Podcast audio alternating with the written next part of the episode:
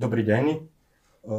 Lídry Európskej únie prijali v, prijali v lete plán obnovy v súvislosti s pandémiou, ktorý sa volá Next Generation. V súčasnosti sa o tomto pláne vedie hlavne taká technická diskusia, že ako a na čo majú konkrétne byť minuté tie veľké peniaze, ktoré členské štáty dostanú k dispozícii. Témou našej dnešnej debaty ale bude trošku iný rozmer a to ten, že ako tento plán môže do budúcnosti zmeniť samotnú Európsku úniu.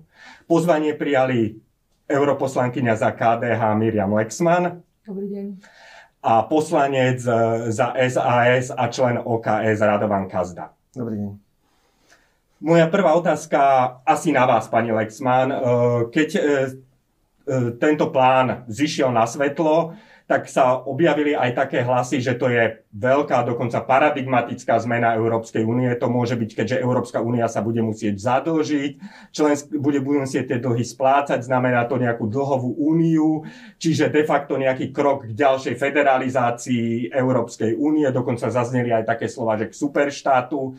Zachytil som niekde aj paralelu, že paralelu so Spojenými štátmi americkými, kde po vojne v nezávislosť, o nezávislosť Únia prebrala dlhy vlastne tých jednotlivých štátov a bol to taký urýchlovací faktor vlastne tej federalizácie Spojených štátov. Znamená to podľa vás takúto zmenu, tento plán? Uh, treba si uvedomiť, že Európska únia týmto plánom zareagovala na prvú vlnu pandémie, keď, keď sa aj predpokladalo, že bude aj druhá. Teraz vieme, že žiaľ, teda to, tento predpoklad sa naplnil. A tieto dve vlny, ak teda nebude aj ďalšia, už tieto dve vlny sa predpokladá, že prinesú obrovský ekonomický pokles. Toto sa odohráva v čase, keď vidíme, že proste v tej geopolitickej línii Európska únia stráca, nevie zaujať silné postavenie. Zistili sme, že sme príliš závislí od Číny, nevieme ten, ten, ako tu, ten, ten pomer síl nejakým spôsobom veľmi rýchle zvrátiť a musíme teda to robiť pomaly. A práve preto teda Európska únia prišla s týmto plánom. Ja som povedala, keď sme mali diskusiu v Národnej rade, že zaváňa tento plán morálnym hazardom a myslím si, že si to mnohí uvedomujeme, že takýmto spôsobom sa zadlžovať je do určitej miery morálny hazard. Na druhej strane sú tam mnohé argumenty preto, aby sme naozaj momentálne investovali do reforiem a zreformovali naše štáty tak, ako fungujú, aby e, to, čo ľudia vplácajú vo svojich daniach, aby im prinieslo e, efektívny úžitok aby tie ekonomiky boli dobre nastavené, aby Európska únia ako taká bola konkurenceschopná na tom globálnom svete. Ten morálny hazard ste mysleli v akom zmysle? To, že teda veľké zadlžovanie že je vždy určite morálnym hazardom, ale môžeme tento hazard premeniť v, vlastne v nejakú, nejakú výhodu, alebo v, teda v ten moment, keď my reko, reš, teda zmeníme našu ekonomiku, alebo teda investujeme do tých, do tých reforiem, zreformujeme našu ekonomiku, aj štát, ako funguje, a tým pádom sa tento hazard môže premeniť na, na nejakú e, príležitosť posilniť e, našu ekonomiku a naše ekonomiky voči globálnemu svetu. Ale vrátim sa ešte k tomu... Ja som to chcel, mm-hmm. tá moja otázka bola áno, trochu áno, iná, áno. že či to zároveň znamená aj nejakú zmenu únie ako takej. Áno, áno, teda chcem sa dotknúť tohto momentu určite. Hovorí sa tu o Hamiltonovskom momente, Treba si však uvedomiť, že áno, Hamilton vlastne ako keby spo- prebral tie dlhy tých eh, chudobnejších štátov a teda federalizoval Spojené štáty tým, že teda sa prebrali dlhy, dlhy sa stali spoločnými, vytvorila sa jedna centrálna banka, ale treba povedať, že aj výber daní sa stal spoločným a treba povedať aj to, že to tá federácia, federalizácia Spojených štátov nastala až 30 až 40 rokov po tomto kroku. Čiže nemôžeme povedať, že to priamo viedlo. Bolo to na základe súdnych sporov, kde sa vlastne definoval vzťah medzi uh, teda tou federálnymi Spojenými štátmi a tými jednotlivými štátmi Spojených štátov, kde sa v podstate roko, teda tie rozhodnutia sa týkali o tom uh, le, legislatívnej právomoci federálneho parlamentu teda versus z parlamentov tých e, jednotlivých štátov. Čiže nemyslím si, že tí, čo to nazývajú, že je to vlastne ako keby priamy krok, e, teda robia tú paralelu, že, tento, že je to Hamiltonovský moment, že, teda pre, že to prevzatie tých dlhov, alebo vytvorenie spoločných dlhov vedie ne, nevyhnutne k federalizácii. Ale ja by som skôr povedala to, že mne sa páči prirovnanie, ktoré hovorí pani vicepremiérka Remišová. Ona veľmi často nazýva vlastne tento plán obnovy Marshallovým plánom, alebo teda vytvára tú paralelu s Marshallovým plánom. Treba si uvedomiť, že po druhej svetovej vojne Spojené štáty investovali veľké miliardy do Veľkej Británie, Francúzska, Nemecka. A najprv teda ten plán bol taký, že Francúzsko a Nemecko nemusí to, túto pôžičku splácať, čiže to boli vlastne tie granty alebo nenávratná pôžička. Nemecko, že by to malo splatiť, alebo teda veľkú časť toho. Potom v 53. sa to zmenilo a viac menej všetky, celá táto investícia Spojených štátov do západnej vtedy Európy povojnovej bola v podstate spôsobom, teda bola urobená tak ako grant. Čiže môžeme si povedať, že v tom transatlantickom svete je to trošku taká paralela, že bohatý štát v tej transatlantickej nejakej únii, ako štátov, ktoré majú podobný možno kultúrno, eticko, demokratický background, že vlastne jeden štát prevzal zodpovednosť za obrovské investície do reforiem v iných štátoch. E, pán Kazda, budete môcť reagovať, len doplňujúcu otázku ešte položím. E, vy ste vlastne SAS, e, teda najmä pán predseda Sulík mal vždy takú trošku euroskeptickú líniu. Dokonca ešte aj keď neboli presne úplne známe kontúry tohto záchranného plánu, tak hovoril, že mu to teda zaváňa nie morálnym hazardom, ale šialenosťou. Čiže váš názor je aký? No, my v zásade v SAZA OKS prijímame teda, že, že prichádza takýto plán obnovy ako možnosť, ktorá bola teda dohodnutá na vyššej úrovni a ako možnosť, kde môžeme nejaké prostriedky investovať. Ale pokiaľ ideme ku koreniu, koreniu vzniku plánu obnovy, tak naozaj treba povedať, že plán obnovy by mal byť v prípade, keď nefunguje infraštruktúra, keď e, dochádza k nejakému zásadnému prepadu zamestnanosti, tak ako to tvrdí napríklad aj v dôvodovej správe k tomuto plánu obnovy, ako sa tvrdí. E, keď je zásadný prepad HDP, ale nesplňa to žiadne, žiadne takéto predpoklady. Keď, e, keď ráno staneme, funguje voda, funguje elektrina, funguje doprava. Nezmenila sa týmto, týmto, touto COVID krízou nejako zásadne ekonomická situácia. E, pokles zamestnanosti bol zatiaľ nie veľmi významný. Predpokladá sa, že bude asi ešte väčší, ale napríklad v niektorých krajinách dokonca vzrástol, ako je vo Francúzsku a v Belgicku, e, teda vzrastla zamestnanosť. Takže áno, treba povedať, že, že ten plán obnovy, dôvody pre vzniku takéhoto veľkého zadlženia naozaj neexistujú. Nie sú podľa mňa naozaj odôvodniteľné. Prijímame to teda, ako, akceptujeme to ako fakt, ktorý bol dohodnutý, ale chceme sa rozprávať o tom, že či je potrebná naozaj taká veľká, e, taký veľký dlh, taký veľký morálny dlh, morálny, morálny hazard a potom chceme mať kontrolu nad tým, že akým spôsobom vieme e, tie prostriedky, ktoré ktorými zadlžíme budúce generácie ktoré, a, a budúce roky, ktoré budeme musieť splácať, tak e, akým spôsobom ich budeme môcť používať. Tam je ešte jeden rozmer, lebo o, vlastne tento plán otvoril aj takúto debatu o európskych príjmoch, o príjmoch Európskej únie, v súvislosti s čím sa okamžite objavili návrhy na nové dane, ktoré by mali byť, eh, slúžiť, aby Európska únia mala príjem. Tu, eh, sú to, myslím si, že už je aj schválené, že bude zavedená daň z plastov, hovorí sa o uhlíkovej dani, dani z finančných transakcií a ďalších daní. Na to máte aký názor, pani Lexman? Uh treba povedať, že budem hovoriť konkrétne. Ako samozrejme, nepáči sa mi, keď sa začne rozprávať o tom, že spoločné dane, preto lebo je jasne stanovené, že daňová politika patrí do kompetencií členských štátov. Princíp subsidiarity toto jasne stanovuje a myslím si, že my by sme mali toto jasne dodržiavať.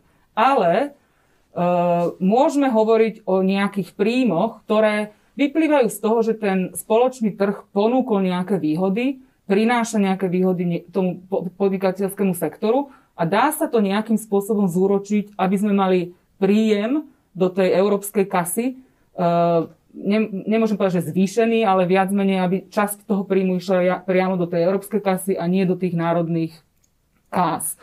Čiže to si myslím, že toto je dôležité takýmto spôsobom sa na to pozrieť. Čo sa týka tej dane z plastov napríklad, ako mne to prípada aj trošku komické, lebo na jednej strane sa snažíme investovať do zelených prístupov a ekonomiky, čiže to znamená, že chceme eliminovať tie plasty. Na druhej strane my sa tvárime, že vlastne daň z tých plastov nám pomôže e, splatiť ten dlh, ktorý si bereme. Čiže je v tom podľa mňa logický e, protiklad, ktorý teda neviem, akým spôsobom vysvetlíme. Nemci hovoria o tej dani nadnárodných spoločností. Tu musím povedať, že je to niečo, čomu by sme sa začali venovať. Nechcem povedať, že je to úplne správne začať teda hovoriť o daní nadnárodných spoločností. Ani nechápem, či to chceme robiť v rámci EÚ alebo v rámci nejakého globálneho sveta. Viem, že je, teda, je okolo 140 krajín, ktoré teda povedalo, že asi by sme sa tomuto mali venovať. Ja ako konzervatívny človek si myslím, že áno, je správne uvažovať nad tým, ako zabezpečiť, aby zisk, ktorý sa vytvorí v nejakom prostredí, prinášal výhody alebo teda pozitívne E, proste benefity pre, pre to prostredie, lebo odtrhnutie tej dane od toho prostredia, kde sa vytvorí ten zisk, je podľa mňa nelogické a, a teda ani, ani, ani neprimerané a myslím si, že presne ako konzervatívne človeku mi to môže vadiť. Ale to, ako to v tom globálnom svete urobiť, si myslím, že na to musíme hľadať ešte dlhšie spoločnú odpoveď, aby to nebola iba taká rýchla nejaká odpoveď, ktorá vlastne priniesie viacej nevýhod ako výhod. A tu ešte chcem povedať, že naozaj treba riešiť tú otázku tých tých daňových rajov globálne a akým spôsobom naše firmy tie daňové eh, raje využívajú. Ale ja si myslím, že to riešenie nie je v nejakých ďalších pravidlách a ďalších daniach a teda nejakým spôsobom veľkým byrokratickými mašinériami získavať tieto peniaze späť. Ja si myslím, že morálny apel na tie spoločnosti, aby eh, zisk tam, kde je vytvorený zisk, prinášali v tom istom prostredí tie benefity. Morálny apel si myslím, že oveľa dôležitejší na tie spoloč- nadnárodné spoločnosti ako nejaké ďalšie byrokratické spôsoby získavania ich. Otázka je, že či na tieto veľké nadnárodné molochy niečo také ako morálny apel môže fungovať. A aj pán Kazda, z vášho pohľadu nebolo by správne, aby tie veľké nadnárodné spoločnosti typu Google, Google a podobne boli takýmto spôsobom zdaňované a ne, neunikali tie dane do daňových rajov, ako to mnohé, mnohé tieto firmy dnes robia? Toto je práve predstava Európskej únie, ktorá dlhodobo, dlhodobo smeruje k zhoršovaniu ekonomiky, k, ku ekonomickému socializmu. A jeden z tých prejavov je, že ideme zdaňovať nadnárodné spoločnosti, lebo existuje tu nejaká predstava, že, že treba vykryť e, nedostatok súkromných investícií niečím, nejakými zdrojmi príjmov a budeme dávať verejné investície. A zdaňovanie národný, nadnárodných spoločností povedie v podstate len k tomu, že buď tie nadnárodné spoločnosti odídu, pre, presťahujú sa niekde do nejakých daňových rajov, a za druhé, e, prídu práve o tie investície, ktoré majú. Oni vytvárajú ten zisk kvôli tomu, aby ho mohli ďalej preinvestovať a mohli vytvoriť ďalšie pracovné príležitosti, aby mohli ďalej, e, e, ďalej rozvíjať svoje trhové možnosti, svoje trhové, trhové záujmy v ľuďoch existuje taká predstava, že nadnárodné spoločnosti, však to je najjednoduchšie, jednoducho ich jedno zdaníme, lebo však oni si tie peniaze schovávajú niekde v poduške a následne oni ich proste nikomu nechcú dať. Pravdou je, že oni ich naozaj ďalej preinvestovávajú a vytvárajú tieto pracovné príležitosti. A toto vidím ako obavu, keď nadviažem ešte aj na tú federalizáciu. V tomto vidím problém federalizácie a áno, je to presne, je to veľmi podobný moment ako Hamilton, Hamilton moment, kedy kedy boli vlastne takisto prevzaté nejaké dlhy. Teraz sa síce nepre, nepreberajú staré dlhy, ale vytvárajú sa vlastne prvé nové dlhy, vytvára sa vlastne prvé vlastné dane a vlastný dlh ako spoločenstvo, ako Európskej únie. Takže v tomto vidím problém, že mm, Európske spoločenstvo sa posúva k tomu, k tomu e, ekonomickému socializmu. Vidíme to už teraz, že Európske spoločenstvo má e, veľmi slabý nárast životnej úrovne v porovnaní s tými veľkými gigantami ekonomickými. Len otázka je, že či nie je naozaj fér, aby tie veľké nadnárodné spoločnosti platili dane tam, kde tvoria tie zisky. Ak, ak môžem skočiť do toho, lebo ako vy, pán Kasta, hovoríte správne, že teda ten zisk je určený na to, aby sa vytvorili ďalšie pracovné miesta, lenže to sa dá robiť zodpovedne, keď tam je taká nejaká ako kontrola v tej spoločnosti, že tí ľudia vedia, že áno, máme tu túto firmu, zamestnáme takýchto ľudí, vidia, aké platia dane, čiže mhm. vidia približne, aký majú zisk a vedia si trošku ako keby pozrieť na to, že do akej miery sa ten zisk, ako keby ten zisk využíva na to, aby sa vytvorili ďalšie pracovné miesta Lenže keď v tom globálnom svete toto sa nejakým spôsobom nedá kontrolovať, že takéto zodpovedné správanie tých spoločností. Preto som ja povedal, že to, ten morálny apel je to, že keď napríklad v Írsku sedí e, firma Google a má tam jednu z hlavných základní a robia tam tisíce ľudí, tak tí Íry vedia vytvoriť ten tlak na tú spoločnosť lokálne, lebo vedia, či naozaj oni tiež z toho profitujú, z toho, čo sa vlastne vráti do tej kasy, alebo nie. Ale, a tu je ešte ale otázka v rámci tej únie, že my na Slovensku, hoci tá spoločnosť vytvára zisk aj na Slovensku, my z tých daní nemáme v podstate nič, preto lebo tá daň je zaplatená v Írsku, kde je najnižšia. Čiže toto treba nejakým spôsobom riešiť, ale ako hovorím, že to byrokratické zaťaženie a ďalšie dane určite nie je riešenie. Treba nájsť také efektívne, aby som povedala, že také ľahké riešenie, ktorého súčasťou je aj ten, tá morálna zodpovednosť firiem za, za, za vytváranie alebo skrášľovanie alebo teda pozitívne vytváranie benefitov pre tú spoločnosť, kde oni ten zisk vytvárajú. Nadnárodné spoločnosti, pokiaľ, by aj, pokiaľ aj vytvárajú, respektíve prenašajú teda ten zisk, e, ktorý sa zdanie v nejakej inej krajine, e, ja by som to otočil. Treba, treba to vnímať tak, že dobre, tak e, majú ho niekde inde, ale oni sa rozhodujú investične, že kde zainvestujú. A Európska únia má byť práve tým, tým, tým spoločenstvom, ktoré, ktoré ich pritiahne pre ktoré bude atraktívna pre tých investorov, aby prišli a ten svoj zisk, ktorý, ktorý niekde zdanili v nejakej inej krajine a, a vyprodukovali, aby ho preinvestovali v Európskej únii. A toto je podľa mňa veľmi veľký problém preregulovanosti Európskej únie, spoločenstva, e, pravidel, ktoré proste už e, spôsobujú, že Európska únia prestáva byť atraktívna pre investorov. Uh táto debata má ešte aj taký politický moment, lebo však tie nové dane trošku znamená, že sa naráža na taký ten princíp, ktorý sa hovorí, že by mal platiť, že taxation without representation by nemala byť, že nemala by byť zdaňovanie bez reprezentácie. Tuto vlastne väčšinu tých daní zaplatia daňoví poplatníci v Nemecku, alebo, ale politická sila e, Nemecka v rámci únie sa nezvyši. Nebudú mať o viac komisárov, nebudú mať toto, že či takéto hlasy sa ozývajú v Európskej únii tiež. No určite, ja si myslím, že do veľkej miery tá debata pred tým, ako sa schválil tento plán, práve bola ovplyvnená tomuto, čo ste práve povedali, týmto, čo ste práve povedali, že tí Nemci si povedali, že my tu už nejdeme garantovať nejakú ďalšiu pôžičku pre Európsku úniu, preto aby sa tu spravili reformy, keď eh, tie štáty ich, ja neviem, Taliani to napchajú do Alitálie a Španieli to prejedia takto a v Polsku sa neurobí reforma súdnictva. Čiže oni, oni si povedali, že že tak s týmto my nesúhlasíme a toto nechceme garantovať. Ale potom sa tam stal taký nejaký zlom, keď odrazu Nemci s Francúzmi sa v podstate spolu dohodli, že ide sa do toho, že teda ideme, teda oni idú tiež spolu garantovať, ale myslím si, že akože na pleciach Nemecka je tá najväčšia váha, lebo je to ekonomika, ktorá je schopná splácať tie dlhy aj tých iných. Pre mňa to bol taký trošku šokujúci moment, že čo sa vlastne stalo.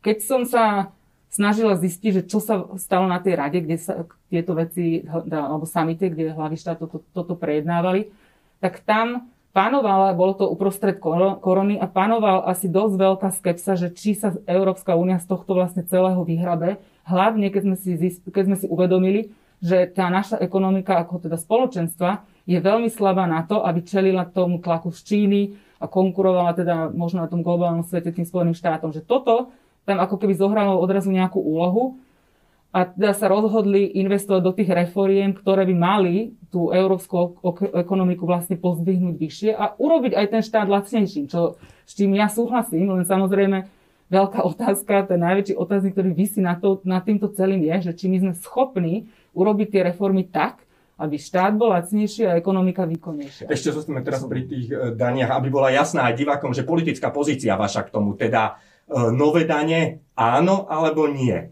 Pozícia KDH. Vaša. By som povedal, že skôr nie, ale nedá sa to takto, keďže že hovoríme o tých rôznych elementoch toho, ale tak akože pozícia taká je, že klasické dane ako také nie, preto lebo to podľa princípu subsidiarity nespadá do kompetencie Európskej únie. E, pán Kazda? Na nejaké také, pokiaľ, keď sa, pokiaľ sa rozhodneme, že áno, že potrebujeme zvýšiť nejaké príjmy, tak by sme mali byť adresnejšie, oveľa adresnejšie, e, nevytvárať nejaké mechanizmy ako zdaňovanie plastov, potom e, kvóty emisne e, skleníkových plynov, ale vytvoríme teda, keď chceme nejakú uhlíkovú daň, tak vytvoríme jednotnú uhlíkovú daň.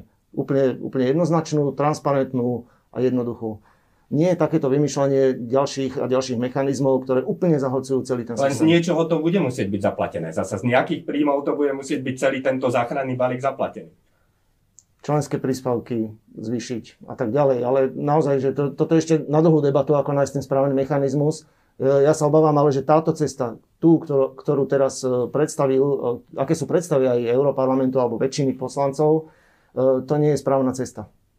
Eh, pán Kazda, na vás mám ešte otázku, že vy ste dlhoročný kritik takého, že ekologického aktivizmu, ak to môžem takto správne pomenovať.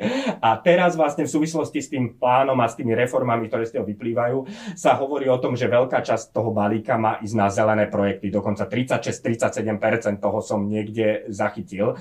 Není to trošku tak, že vlastne tá Európs- že časť toho európskeho establishmentu si takto plní svoje zelené sny, ktoré by ale inak nedokázala presadiť a využívať túto príležitosť. Vnímam to podobne. Vnímam to podobne. E, tie peniaze, ktoré prídu, by sme mali využiť na nejaké systémové reformy, daňové systémové reformy, dôchodkové e, a ďalšie, ktoré vyplynú aj, povedzme, možno z materiálu, ktorý má byť e, predstavený onedlho vládou, plán reforiem. A to čo, to, čo sa však teraz deje, je záujem vlastne nejaký plán obnovy niečoho, využiť na, na nejaké zelené investície. To znamená, že to úplne mení podstatu toho, na čo to malo byť. Na nejaké systémové reformy, aby zlepšili ekonomiku. Teraz ideme v princípe klamu rozbitého okna, e, ktorý kedy si popísal Frederik Bastiat. Ideme v princípe klamu rozbitého okna rozbíjať okno tým, že ideme vlastne vytvoriť nejakú umelú investíciu do nejakých, e, do zvyšovania fotovoltiky, do zvyšovania obnoviteľných zdrojov energie a ďalších a ďalších opatrení. Hovorí sa tam o odkláňaní skladkovania, hovorí sa tam dokonca o sanovaní environmentálnych záťaží, čo ale naozaj nemá nič, vôbec nič spoločné. Takže naozaj vnímam to, vnímam to, uh, vnímam to ako A keby fokus. to bolo na vás, tak prioritne, však tie peniaze máme, odmietnúť ich asi nikto nechce, čiže do, na čo by mali byť zamerané? Mali by byť zamerané na hĺbkové štruktúrálne reformy, uh, to, tie, ktoré som spomínal, napríklad reforma dôchodkového systému, a takisto by sme ich mali využiť na to, aby sme odľahčili e, štátny rozpočet. To znamená, že využiť tie prostriedky na to, aby sme nezaťažovali toľko štátny rozpočet a nejakým spôsobom ich pretransformovať do tých vecí, ktoré, ktoré, použi- ktoré míňame, tých prostriedkov, ktoré míňame na tie účely, na ktoré je zriadená. Pani Lexman, tá proporcia tých zelených tém a ostatných vecí je podľa vás v poriadku? Ja to tiež vnímam trošku problematicky, preto lebo poprvé e, určite súhlasím s tým, že máme sa snažiť čo najviac skrášiť a zlepšiť to životné prostredie. A investovať do toho tak, aby to životné prostredie bolo zdravšie a aby bolo krajšie nielen na pohľad, ale celkovo, aby bolo také e, ako tá zelená ekonomika mne je blízka. Lenže na druhej strane si myslím, že nie je správne, keď Európska komisia, tieto peniaze budeme splácať aj my. To nie sú peniaze, ktoré dostávame zadarmo. A, nie je, a budú to platiť naše deti a naše vnúčata. A nie je správne, aby Európska komisia stanovila jednu cifru pre všetky štáty. Každý členský štát má iný investičný dlh. Napríklad nám stále chýbajú diálnice, nám stále chýbajú cesty, nám stále chýbajú digitálna infraštruktúra, občianská vybavenosť, voda, kanál. A my nemôžeme sa dostať, a toto je taká pozícia KDH, keď hovoríme, že my nemôžeme z prvého poschodia preskočiť rovno tých reform na tretie. My proste potrebujeme aj to druhé poschodie na to, aby, aby tie, tie investície v tom treťom poschodí aby mali zmysel. My tu môžeme investovať do inovácií a digitálnej technológie, keď nemáme rýchlo, rýchlo, vysokorýchlostný internet, tak my tam nemáme ako keby tie služby, ktoré využívajú to digitálne technológie, ako dostať do tých regiónov. Čiže zaostalé regióny ostanú zaostalé a vyspelé sa možno posunú ďalej, čo len, si myslím, že je nevýhoda. Len aj podľa toho, čo už niekoľkokrát zopakovala pani vicepremiérka Remišová, je to, že tie peniaze sa nebudú môcť použiť na cestnú infraštruktúru, diálnice a podobne, to, ktoré ste spomínali. Dá sa to ešte zmeniť? Áno, Tam smerovala tá moja... My to, obávam sa, že to sa nedá zmeniť, ale my máme jednak, máme e, ešte financie, klasické euro...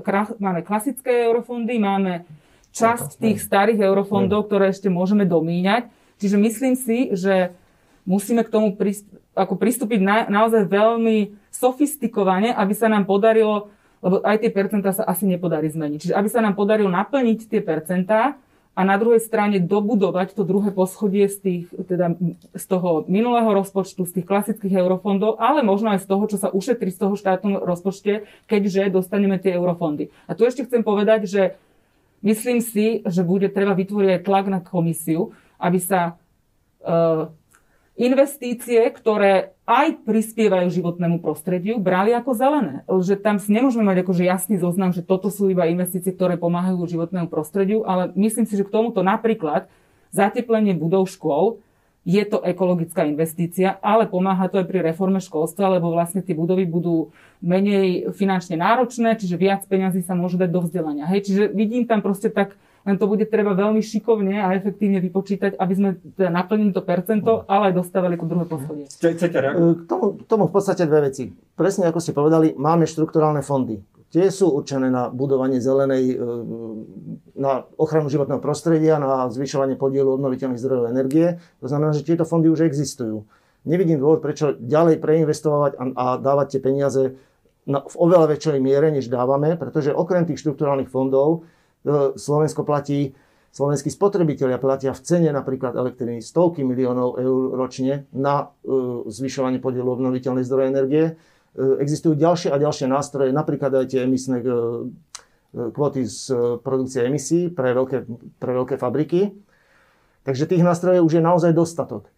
A keď sa budeme baviť o napríklad nejakých ďalších zelených investíciách, treba ich pretransformovať nie na riešenie napríklad uhlíkovej neutrality v takej miere, ako chce, lebo to je, to je nedosiahnutelný cieľ, to je reál, reálne nedosiahnutelný cieľ.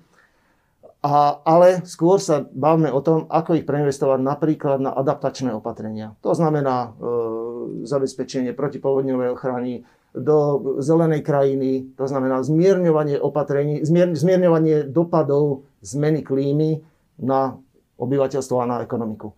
No vy ste vládny poslanec, ste členom vládnej koalície. Myslíte si, že v tej koalícii, ten ešte nie sú známe detaily toho slovenského vlastne plánu, bude priestor tie ako keby ešte toto meniť a že SAS tam bude mať priestor uh, vlastne viac tlačiť tie priority, o ktorých vy hovoríte? Ja pevne dúfam, že áno a budem sa snažiť do toho aktívne zapojiť. My sme strana, ktorá, ktorá sleduje výdavky obyvateľov, neustále na to upozorňujeme a sme strana, ktorá upozorňuje na to, že dá sa zvyšovať miera obnovi, podielu obnoviteľných zdrojov energie, dá sa bojovať proti klimatickej zmeny, ale iným spôsobom. Poďme radšej do adaptačných opatrení, poďme do takýchto. V tomto si myslím, že máme e, jednoznačný, pomerne jednoznačný súzvuk v rámci SAS aj OKS.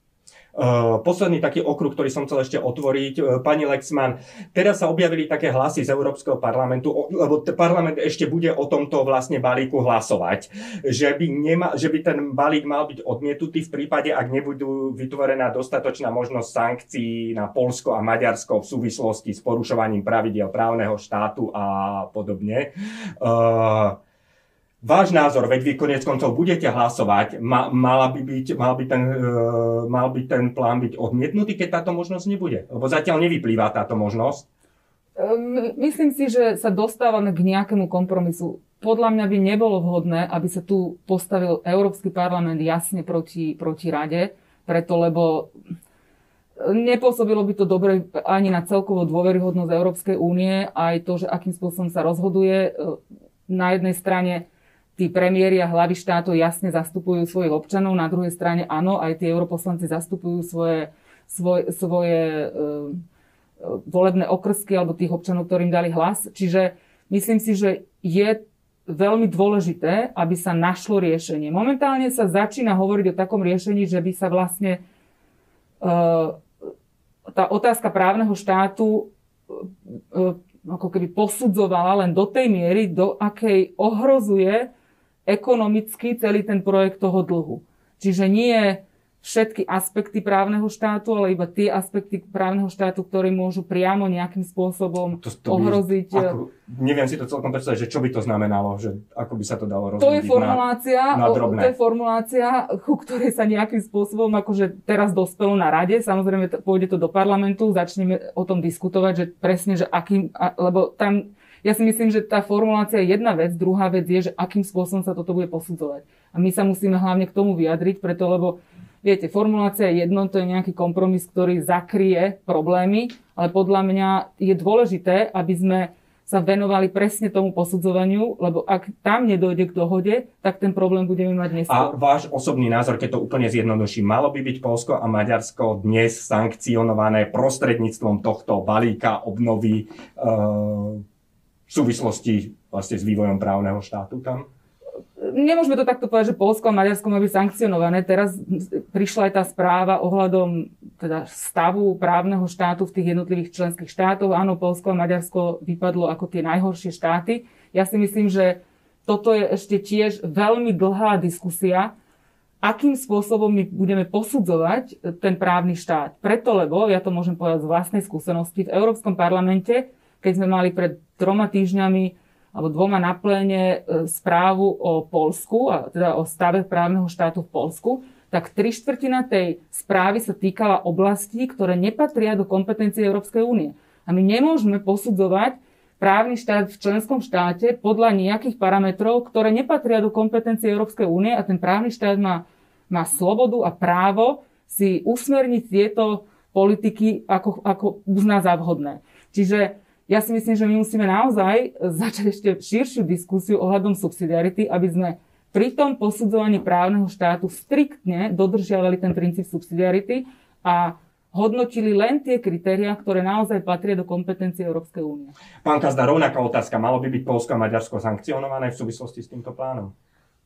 To, čo je správne na Európskej únii, je, že je stále tým majakom slobody, e, slobody demokracie, e, je majakom e, vymáhania práv a dobrých pravidiel v, v týchto oblastiach, v oblastiach demokracie, keď to zjednodušíme. V tomto zmysle vnímam ten apel ako veľmi správny.